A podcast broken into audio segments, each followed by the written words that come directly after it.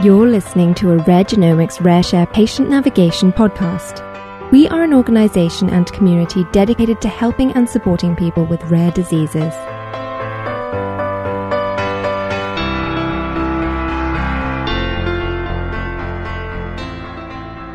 Hi everyone, my name is Imogen Crisp and I'm your host for today's podcast. I'm a volunteer with the Rare Genomics Institute and RareShare. The rareshare.org social networking platform provides an online community and support system for rare disease patients, families, and healthcare professionals who may otherwise not know anyone else suffering from their disease.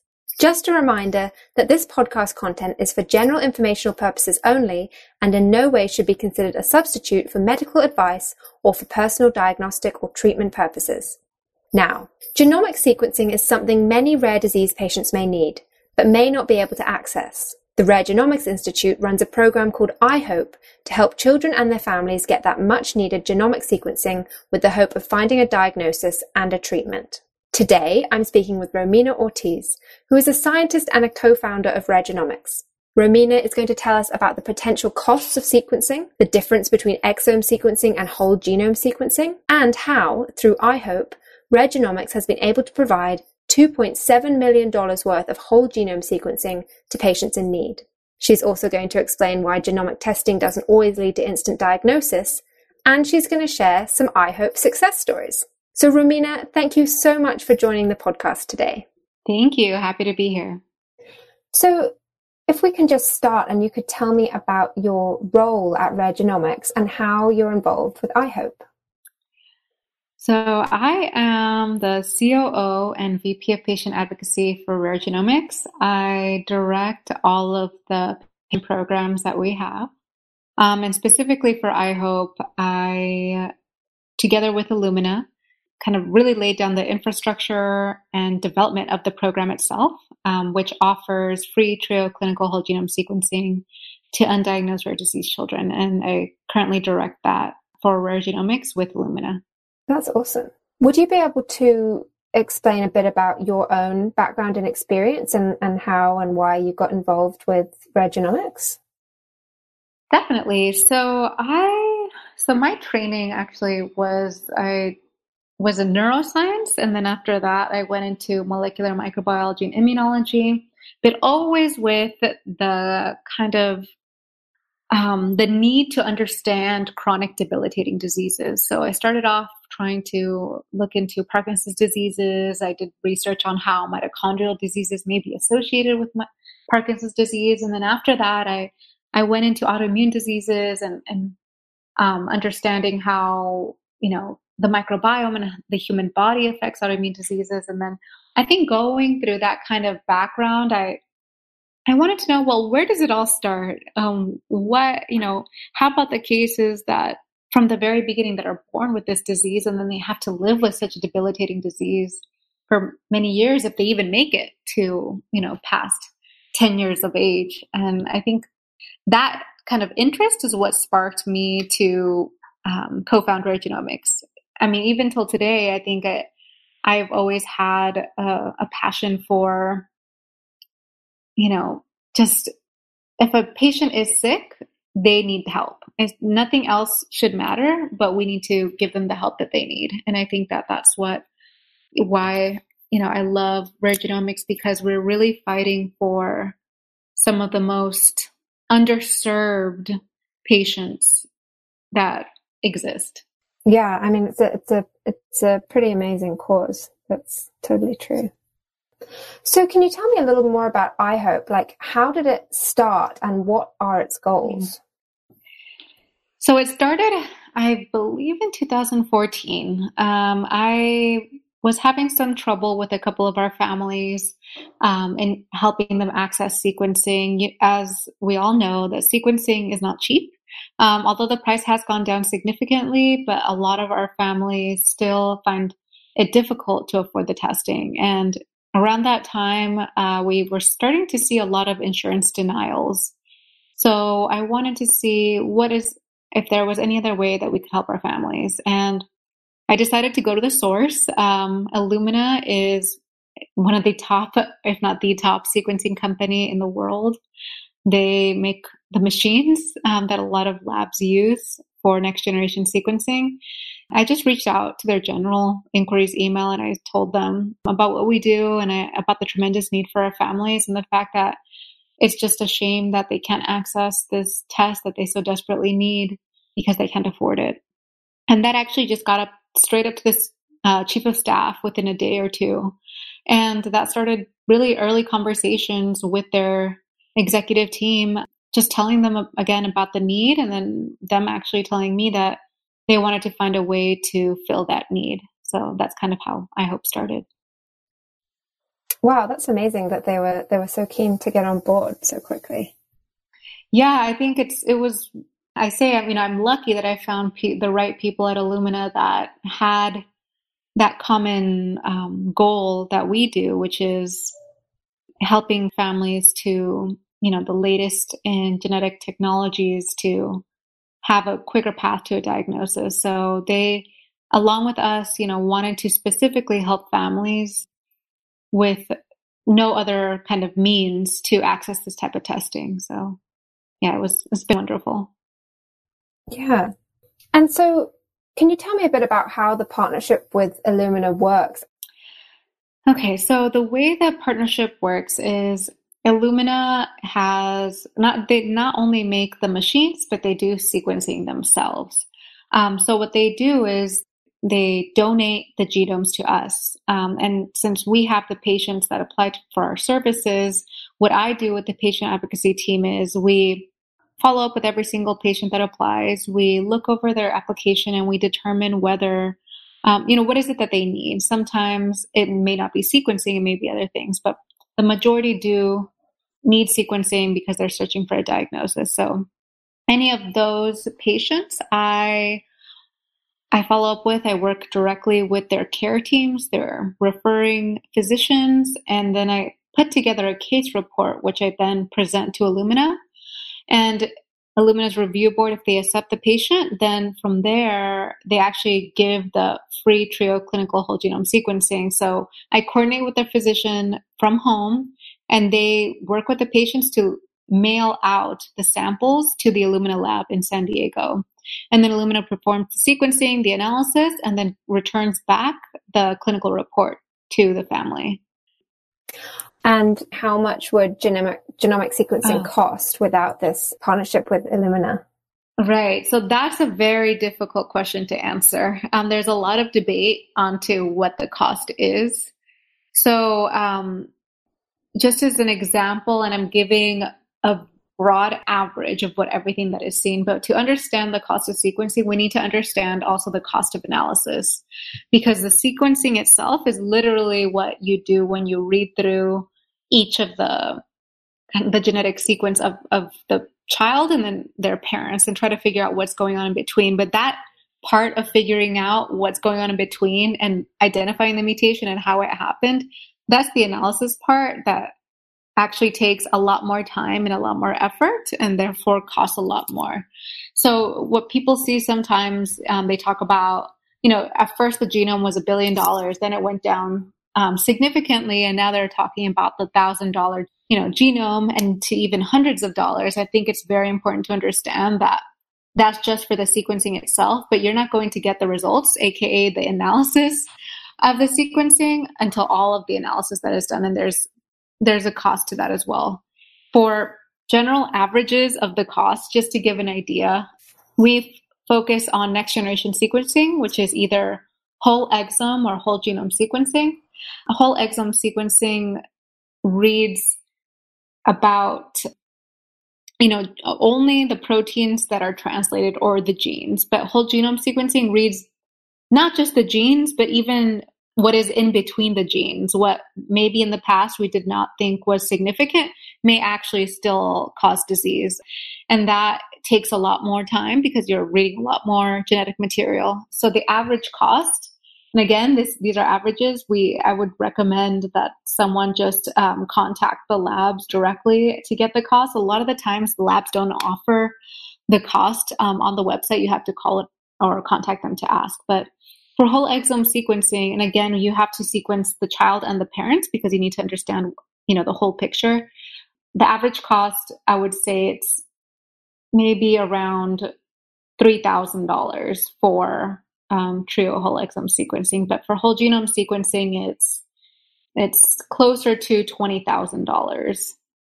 So, and again, that's trio clinical whole genome sequencing. So that's each of the parents, and that's a significant cost. Um, but again, it varies. So I would really, it's a very difficult question to ask. Um, and I would just tell every family to really pay attention to who the lab is, the quality of their sequencing, because sometimes the coverage and the depth of the sequencing is not the same across all labs. So Illumina, um, I, I can't really say anything bad about their sequencing because they're pretty top notch and we're very confident in in what they offer. So. That's awesome. I think that's a great overview of the kind of different costs that people can kind of expect. And, and yeah, that's good advice for people to actually contact the labs to find out the exact sort of cost that they might be looking at. But I want to step back a little bit just because I feel like we're starting, we've started to go into a little bit about of the intricacies of, gen, of mm-hmm. genomic sequencing. And just for people who might be new to this idea, maybe you can give like a general overview of what that actually is. Sequencing is the act of basically reading the genetic material of a patient. Um, so if you know, if you go back to like intro to biology, you learned about the the different bases that that that are part of our DNA. So you know, ACTG, basically our whole genome is defined by a sequence of these nucleotides in different orders, right? Every protein has a certain order that they have that sequence. So the act of sequencing is really just, and usually you collect blood in order to get to kind of extract the DNA. And then what you do is really read the DNA. So literally reading that sequence um, in, in whatever order that may be of the ACTG of a patient. Okay. And then when Illumina does this for you, do they use a machine to do that? Yes, exactly. Yeah, machines are the ones that read the sequence. That makes sense. And then since iHope launched, how many children have been able to receive genomic sequencing? So it's been over a hundred so far. And we officially, so conversation started in 2014, but we did not officially launch the program until December of 2016. So, so far we have helped over a hundred patients and along that we have given close to $2.7 million worth of whole genome sequencing to patients in need. That's amazing. And and what are the kind of eligibility requirements for people who want to apply to to get genomic sequencing through iHope? Good question. So uh, we focus on children typically. So we say ar- around 18 years or less, although that may be flexible. So it would have to be a child that is undiagnosed that has not been able to access next generation sequencing and they have a physician that strongly believes that their disease is genetic and that they would benefit from this type of sequencing. It's and, and it, it would be a patient anywhere in the world. It does not matter where you live or what you can afford or anything like that. Is there a sort of maximum number of patients that can take part in iHope per year, or, or is it just on a case by case basis? So we have a set number that we get from Illumina every year, and that number has increased every year. At the same time, I think we have a good relationship with Illumina, and they understand that if there's ever a time where you know we pass that number, that we take it on a case by case basis. That makes sense. What do families find is the benefit of having the the genome sequenced? So for patients um, that have a rare disease, at least 80% of rare diseases are genetic in origin. So that means that there's something that happened, whether it's from their parents or whether it's in the formation of the child itself, something happened to produce a mutation that causes the disease. So the majority of the patients that come to us, they're about seven years old. They've been undiagnosed their whole lives. They've had countless tests, but they still don't know um, what is going on. Even you know, basic genetic tests that maybe read, you know, one specific gene that they they might be interested in, that may not be enough to help these rare cases because these families or these, these children, they have I mean, a rare disease. So you would think that maybe the more common tests might not find what they have. So with whole exome or whole genome sequencing, it really takes a, a less biased approach. It's not like you're saying, okay, well, I think it might be this one gene or maybe even this set of genes. We're taking a look at the whole exome or the whole genome and just trying to see if there are any mutations that you find there. So that's the benefit that sometimes with this less biased, more kind of comprehensive approach, uh, you will find mutations in new areas that maybe you would not have looked at before. And in order to, I mean, the ultimate goal for the sequencing is to finally get a diagnosis. And with that diagnosis, you know, comes coverage for therapies, coverage for referrals to other specialties, um, and obviously what we're hoping to go to is appropriate treatment and one day a cure. And how often does genomic sequencing lead to a diagnosis?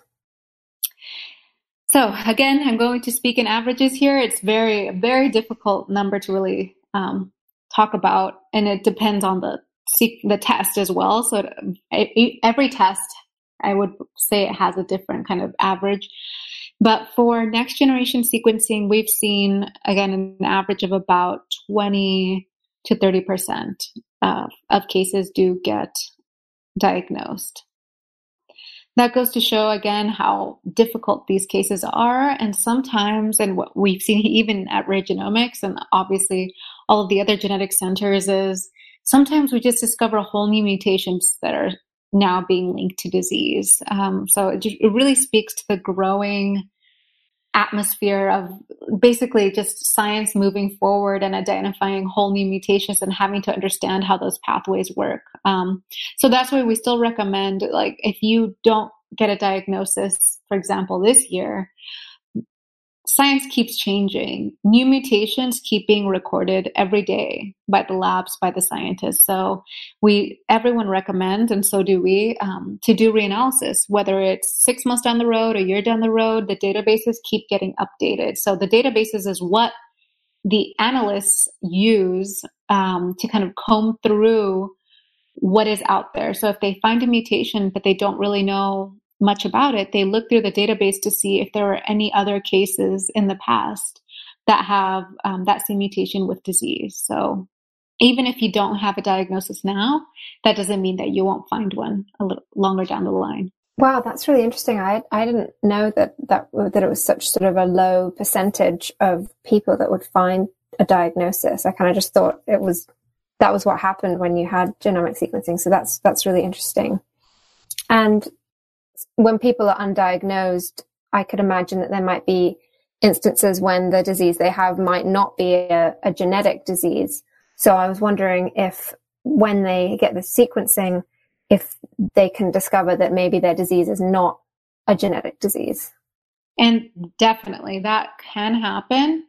I think um, yeah, we, that's why we take it on a case by case basis. That's why, that's also why Illumina likes to, wants to work with us on this because the main purpose of them, and I'm sure for any other lab too, but especially them, is they want to make sure that they give the test to someone who would benefit from the test. So a lot of kind of the early work that we do, that I do specifically, is go through these applications, go through past medical records with the care team of the patient and really try to figure out if this patient appears to have a genetic cause to their disease. And there are a few things, um, obviously, that geneticists and genetic counselors and myself that we kind of understand about genetic diseases where we can try we can a- actually identify certain phenotypes or certain disease you know processes that you see in the child that can actually give us a clue into saying, okay, this may be genetic. It looks like it is. Um, let's do the sequencing. But again, you know, it doesn't always come out that way. That makes sense. And then Are you able to tell me some of the stories of families who have found a diagnosis for their children and, and, and what sort of outcome that, that brought to that those families? Definitely. So one um, one great example um, is Harrison Snow. I'm not sure if you heard about him. We had actually his mom come to one of our conferences and speak, but Harrison came to us, I think, around the age of five, and he was still uh, he had some undiagnosed muscular disease, and he it was really hard for him to talk, to to breathe, to swallow, and he was always tired. And when they got to us, we worked with his parents to get um, free exome sequencing through a program at Scripps Institute, and luckily, the exome sequencing was actually able to lead to a diagnosis, but it, it had far reaching implications after that. So he was diagnosed with CMS or congenital myasthenic syndrome. It's a rare, a pretty rare muscular disease that is found in about one in every 500,000 people. But the interesting thing here is he was diagnosed with CMS, but CMS um, has 12 different subtypes. Um, so they're they're similar, but what they found is there are um, therapies out there for CMS, and certain therapies actually work better for certain subtypes. So when you have the sequencing and you know exactly kind of the genetic cause the disease, that means that we, they were able to pinpoint not only that he has CMS, but what subtype he had, and therefore what specific therapy he could benefit from. So after he got those results, we connected the family with the Mayo Clinic because there's actually a, a leading specialist of CMS at Mayo Clinic who actually discovered those subtypes. So the parents met with them and they were able to actually pinpoint the specific drug for his CMS subtype to get treated. And that treatment actually completely cured his disease. Um, and I, I, remember the last time I talked to his mom, she said that they finally were going to go to Universal Studios, and he, you know, he was able to just be a normal boy. Um, he was no longer tired. He was no longer um, unable to walk or breathe, and that's um, that made all the difference. So it's very inspiring, and so yeah, a lot of cases like that, and it's why we do what we do. Wow, that's an amazing story that he actually got cured. Um, and that must, you know, make make it make you realize that everything you do is is really worthwhile. Definitely, and and as we kind of said earlier about the diagnosis is it's not always easy. I mean, again, I don't expect it to be easy because by the time these cases come to us, they've been everywhere with no answers. So it's not going. And we go into it understanding it's not going to be easy to to find the diagnosis and and sometimes if there is no diagnosis doesn't mean that there won't be one next year um, so i think that's what's important about rare genomics is we kind of try to not just see what you know sequence them and and connect them to research now but also maybe keep kind of keep in communication with these families that have an answer yet but we may find an answer soon yeah, that was going to be my next question. And maybe you could tell me a little bit more about how you and Rare Genomics stay in touch and involved with these families after they've had their genome sequenced. Definitely. So every single family that applies to Rare Genomics is followed up by our patient advocacy team. So they're a team of patient advocates specifically trained to um, in sequencing and genetics and inherited diseases and patient privacy um, to really walk our families through whatever process that is needed in order to get the sequencing or research that they need.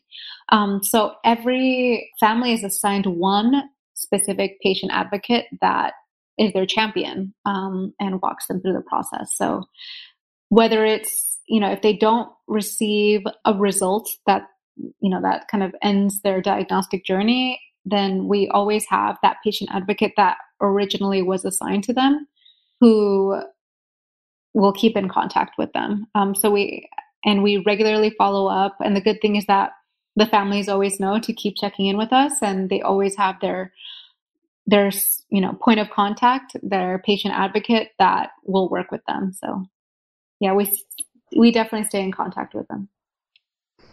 Oh, that's really awesome. And then what are your hopes for the future of iHope? So I I would really like to help more families. So I think, you know, we're we're we're pretty happy with the number of families that we've helped already. And again, this is we're a small nonprofit organization. All of this work is done completely pro bono. Um, so I think that we're very proud of what we've done already. You know, working with patients all across the United States with different hos- you know children's hospitals um, genetics institutes um, we've done a lot but i think there's definitely more that we can do not just you know double the number of patients that we're helping now but also try to kind of expand into places that maybe we haven't been before maybe um, underrepresented you know countries uh, that we have not been able to reach. So i think that's what what we where we want to go. We want to grow grow into cities that may not have huge genetic centers that maybe need a little more help or countries that you know don't even know about this amazing technology. Oh that sounds like an awesome goal and then that's all of my questions now but is there anything else you'd like to add about ihope or rare genomics in general i think with ihope and we touched upon this a little bit in our conversation but coming from a nonprofit, it's not easy finding philanthropic partners.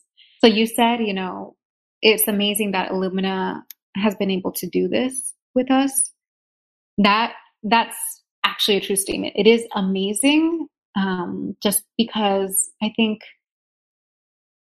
in this maybe the society or in how we live, a lot of a lot of work is done um, for maybe you know, like if, only if there's something to gain out of it or you know, some kind of monetary kind of compensation. And I think it's from us, you know, because we we focus on the philanthropy, we are a nonprofit, we all do the work pro bono for our families. I think to find these partners like Illumina, these big players um, who solely also just want to help. So I think that it's something that we really appreciate, but we also recognize that it's hard to find. And if we if we could kind of promote that kind of that kind of mission, that kind of philanthropy in other ways, you know, we we keep trying to look for other ways to to help our families in this way. And if you know, I think if we are able to find more partners like Illumina, then we can do even more together. So that's something that that we're definitely, you know, working very hard on. That's awesome. Yeah, thanks for for explaining that. The importance of that relationship is, you know, just sounds like it's really key to to iHope working. So yeah, that's amazing. So Romina, thank you so much for coming on the podcast today to tell us all about iHope. It's been absolutely fascinating and I'm sure it's going to be very useful for families who are thinking about genomic sequencing. They'll be able to get an idea of whether it's something that is for them and whether it might be worth them applying for iHope. Definitely. And thank you so much. Uh, we are looking for any way to help spread the word because this is really something that if a patient needs this, then please contact us because we have developed this whole program meant to give this type of testing to the child the, to the children that most need it. So thank you so much for having me on. Thank you. Thanks so much. Thank you for listening to this Rare Genomics Rare Share podcast. Visit www.raregenomics.org and www.rareshare.org to find out more and join the community.